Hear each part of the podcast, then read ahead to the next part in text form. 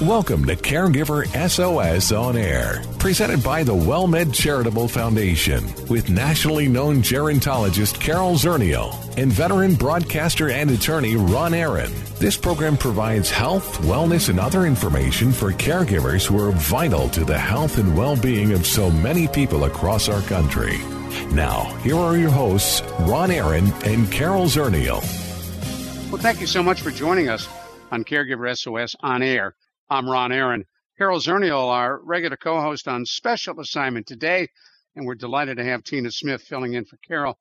Tina works with Carol Zernial at the WellMed Charitable Foundation and oversees all of the caregiver programs. And Tina Smith, uh, it's been tough with COVID 19 uh, because the caregivers and the senior centers uh, are not accessible to them. Uh, how are you all connecting with caregivers? You know, it has been tough because the usual supports that caregivers have had are just not there or, or have been limited. And so what we try to do is to reach out to caregivers. We have all of our services are online or on the phone.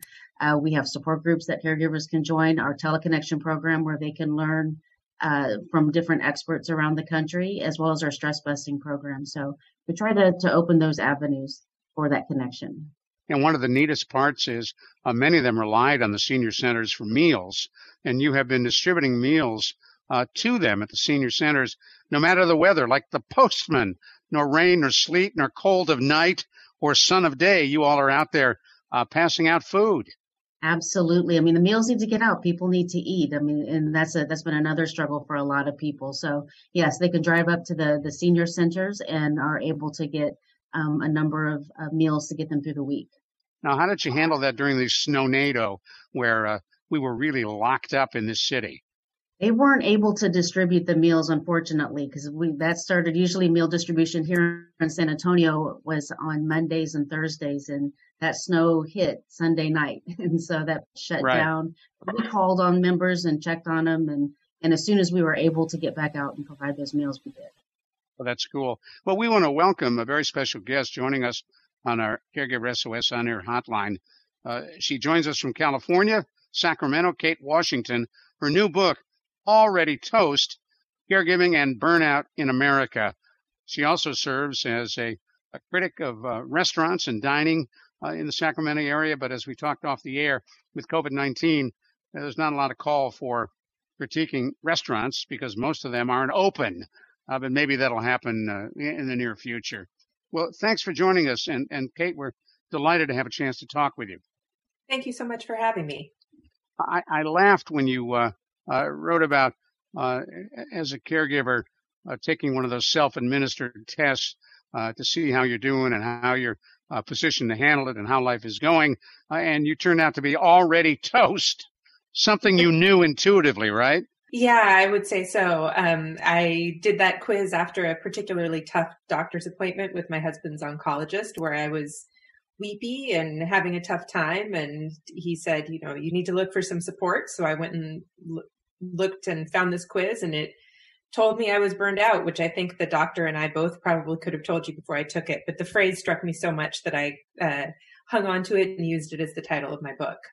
Now, obviously, you took seriously in sickness and in health in your wedding vows. Uh, when your husband uh, was diagnosed with cancer, uh, had you envisioned yourself as a caregiver?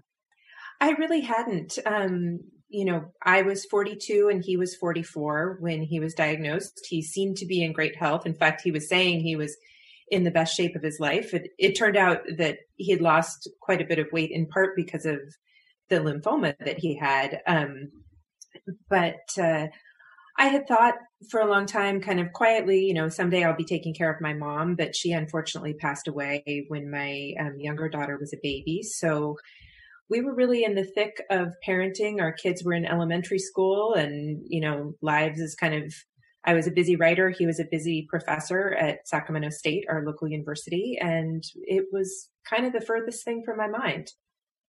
And as you uh, fell into that role, uh, which is how many people become caregivers.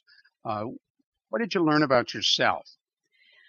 Well, you know, I I learned that I could rise to the occasion and and give the kind of care that my husband needed, but that at a significant cost to myself. It was it was really hard and stressful. And, you know, it sometimes came with anger and with negative feelings that I think are common for caregivers and that sometimes can get hidden away or that people can feel guilt about. Um, you know, I did certainly find the reserves of strength that I think all caregivers need. And I, I think I already knew I had a sense of duty and I stuck with that and continued on with the work, but it certainly wasn't, wasn't always easy. Tina, you talk with literally hundreds and hundreds of caregivers throughout the year. Uh, I'm sure what you're hearing from Kate is pretty typical. Oh, absolutely. Absolutely. Many caregivers, as you mentioned, um, it's not something that you plan for. They just kind of find themselves doing that. So they're unprepared. And then on top of being unprepared, um, or, or just not sure of what to do, you know, one of the probably stressful things also is having to, some of the tasks that they're asked to do. Um, that you know you're, you're sent home from the doctor's office having to do medical treatments of some sort and uh, you're you're not in the medical field, and so what do you do? And so that's that can cause a whole lot of stress. Uh, and, and, as you think about your preparation for the role as a caregiver, uh, you've got yourself a, a PhD in Victorian literature. Obviously, great preparation to be a caregiver. Uh, and uh, from Stanford University, where uh, my son went, by the way, and she's a member of Les Dames d'Escoffier. so obviously, you're a pretty good cook. I, I try, but uh, yeah, there was a period during the caregiving time when my husband couldn't eat at all, um, you know, and and that wiped out one of my talents. And then reading Victorian literature, you know, made me kind of the wrong kind of doctor for the role. But I think it's really critical what Tina was saying that, that caregivers are often asked to do pretty high level medical tasks, and that was a huge surprise for me. And I think it's a surprise for millions of caregivers. Um, and it's it's scary because the life of this person that you love is entrusted to you and you aren't necessarily sure, or I wasn't necessarily sure that I was up to some of these medical challenges. The training can be quite brief and, uh, it's a, it's an overwhelming role. What were some of those, uh, medical challenges that you uh, faced? Well, in my case, one of them, the, the first time that my husband went home from the hospital, he had a collapsed lung and was at high risk of infection. So he was on very heavy duty antibiotics that had to be given um, intravenously through his PICC line. So I was doing a, you know, antibiotic push and flushing the line, which is, you know, not a particularly skilled task, but was certainly outside of my comfort zone. Um, there was administering shots, uh, insulin, things like that over the, over the years of his care. And also when he came home from the hospital after the stem cell transplant that he had, he needed intravenous nutrition, which required hooking him up to a pump, which was quite a complicated and fussy procedure. And I know that you know, other caregivers are entrusted with wound care, with dressing changes, and with all kinds, like a really wide range of medical tasks that I think um, is a is a phenomenon that has grown over the years as people are sent home for care at home, you know, sicker than they used to be in generations past.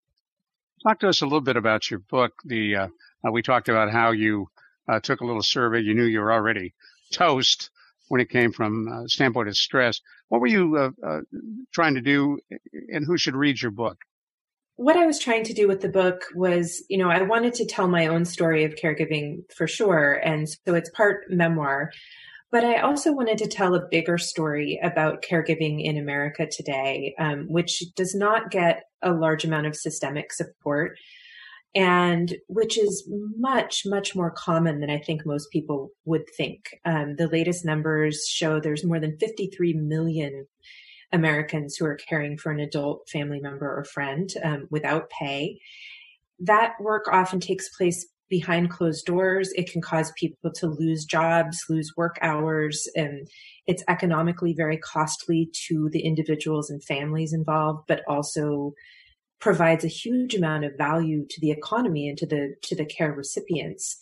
And so I wanted to tell this bigger story of our culture around care and why there's such a lack of broad recognition. Of course, there are many wonderful organizations working to support the caregivers and fill those needs, such as, you know, we've been talking about here today.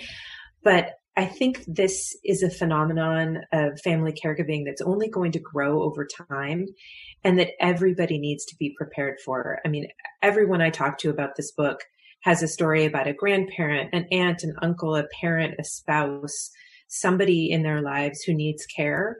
And every family needs to prepare for caregiving to be their reality. And our society, I think, really needs to prepare to support caregiving much better going forward. And the concern of many uh, is we're we're going to run out of caregivers.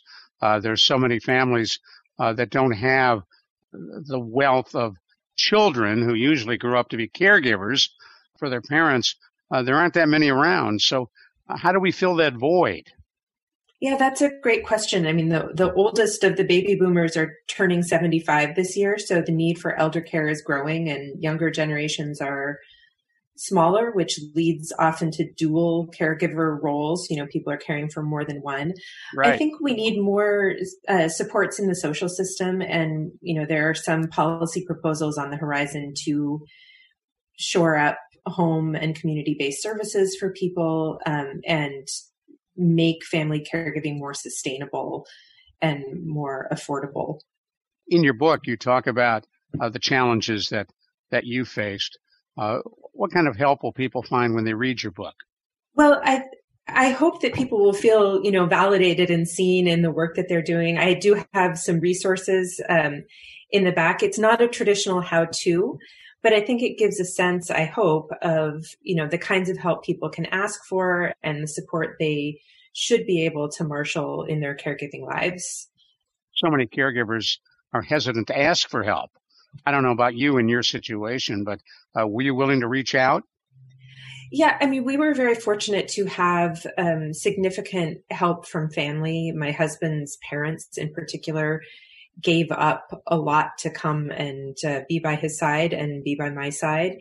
I didn't always ask for all the help that I could have needed or wanted, um, especially some of the emotional help. I think a lot of us are really socialized to you know, say fine when we're asked how we are and to kind of struggle on alone. So I think that reaching out to the community that cares about you and, and asking for that help is really critical for any caregiver. Well, that was my mom. She cared for my dad who had dementia and my brother and I arranged for some help to go to her house to try to assist her. And she turned him away. She said, no, no, no, I'm fine. Go help people who need it. Well, she needed it, mm. but wouldn't accept it. Mm-hmm yeah, and that's a that's a hard road. Dementia caregiving is really challenging. And as you wrote this book, were you visualizing who's going to be reading it?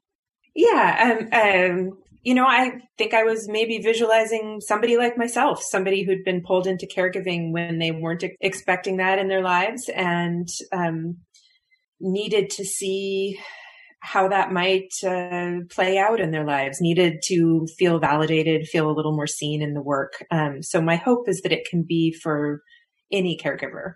All right, stay with us just a minute. If you've just joined us, you're listening to Caregiver SOS on air. I'm Ron Aaron, along with Tina Smith, who is filling in for Carol Zernial today. And in our Caregiver SOS on air hotline, we're talking with Kate Washington out there in Sacramento, California. The WellMed Charitable Foundation would like to remind you it is important to stay connected while social distancing. Caregiver stress may be higher now, and specialists are available to talk with. There's no question that we are living in not normal times, but whether the new normal will be the old normal is yet to be seen. So if you are troubled, if you are feeling stressed, ask for help. Services are provided at no cost. See more at caregiversos.org. Hello.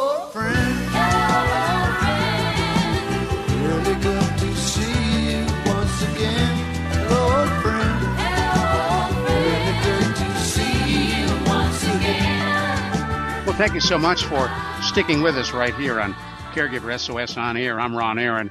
Carol Zernial, our co-host on special assignment today, and Tina Smith, who works with Carol at the WellMed Charitable Foundation, is with us. Tina oversees the caregiver programs that are offered by the WellMed Charitable Foundation. Our guest today is Kate Washington. She's an essayist and a writer in Northern California, also the dining critic for the Sacramento Bee. And her first book, although she's written a ton of stuff, is Already Toast, Caregiving and Burnout in America Today, uh, published by Beacon Press. And the book is available, I'm assuming, Kate, uh, on Amazon and elsewhere. That is correct. Uh, wherever books are sold, I hope. As you take a look at uh, your work as a writer, and you, you do a lot of writing, uh, mostly nonfiction, a lot of magazine writing.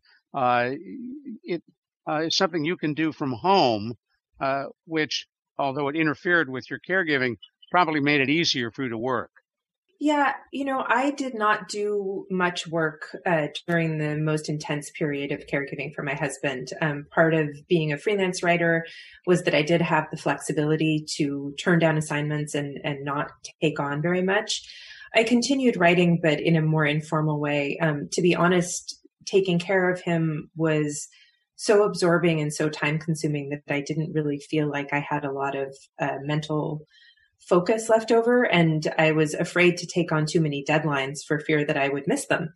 Uh, but I did continue writing. Um, we kept up with a blog to keep in touch with family and friends about Brad's condition. And I was in a writing workshop. So I was writing some of the material that ended up kind of being the bones of this book.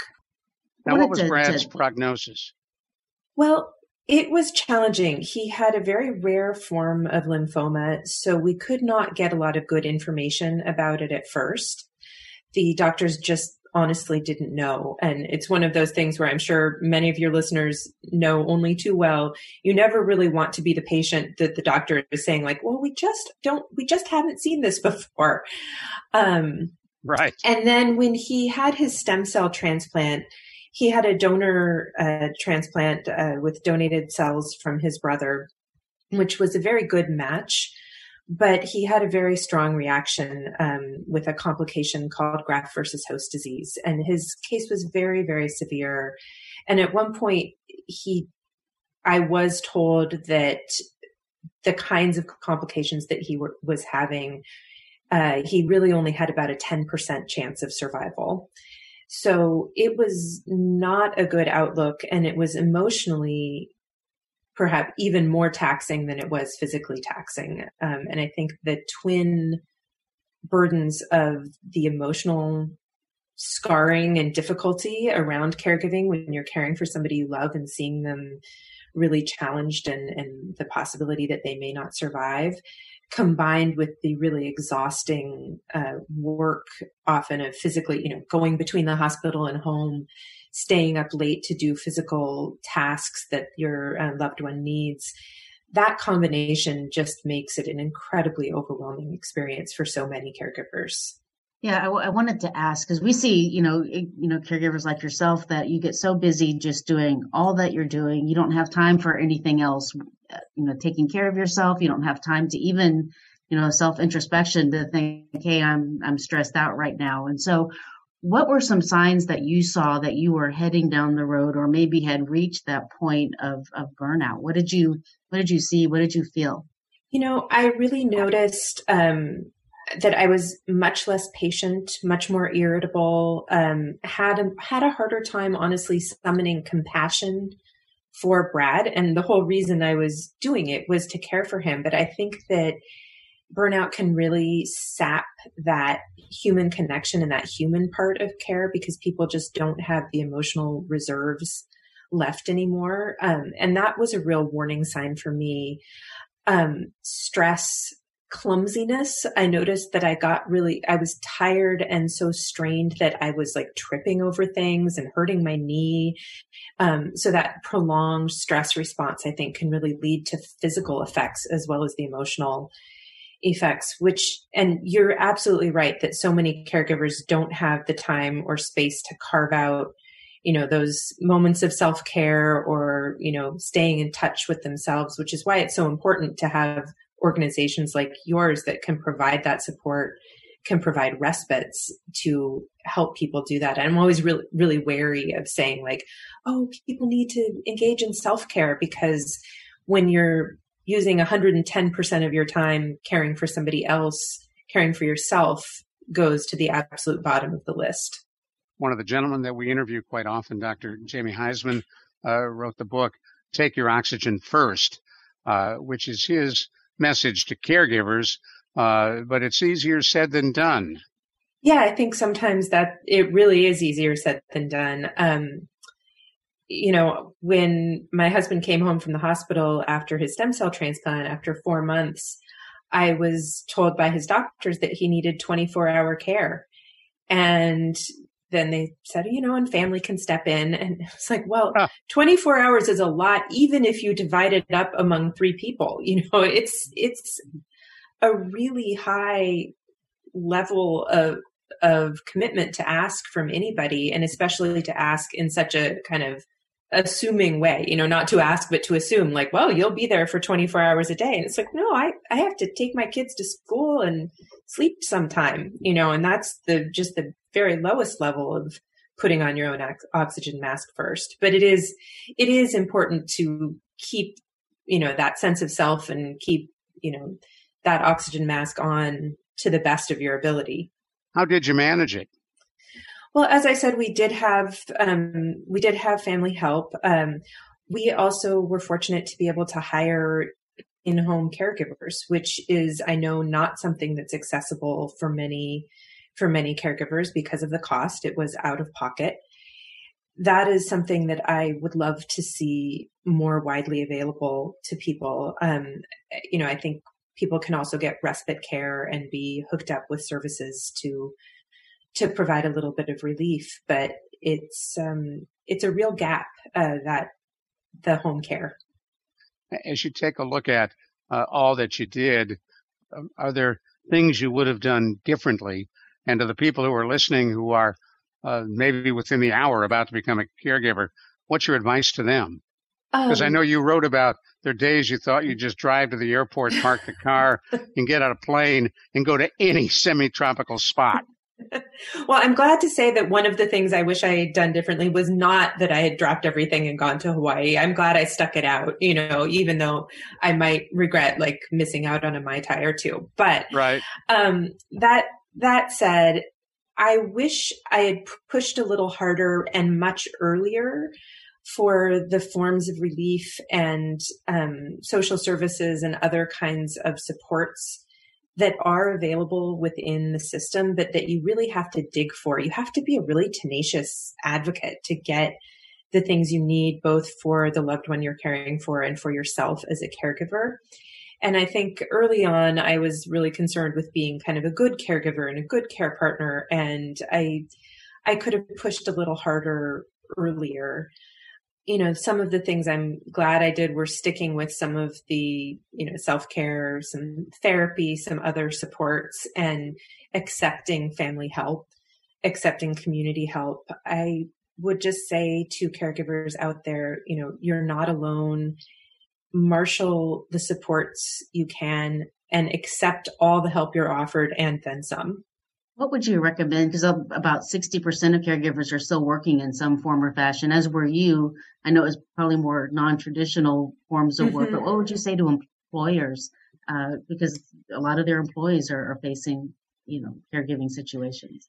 Yeah, I I think I just saw some really interesting numbers out from Stanford uh, research showing that paid family leave is not harmful to employers, does not hurt their bottom line. And so I would really encourage employers to be flexible and generous and offer paid family leave when they can and be as understanding as they can be of employee employees uh, care situations you know a good employee is a very very valuable thing and it's important to recognize that value and offer them the trust and support that you can wherever you can to retain that value and also because it's the right and human thing to do.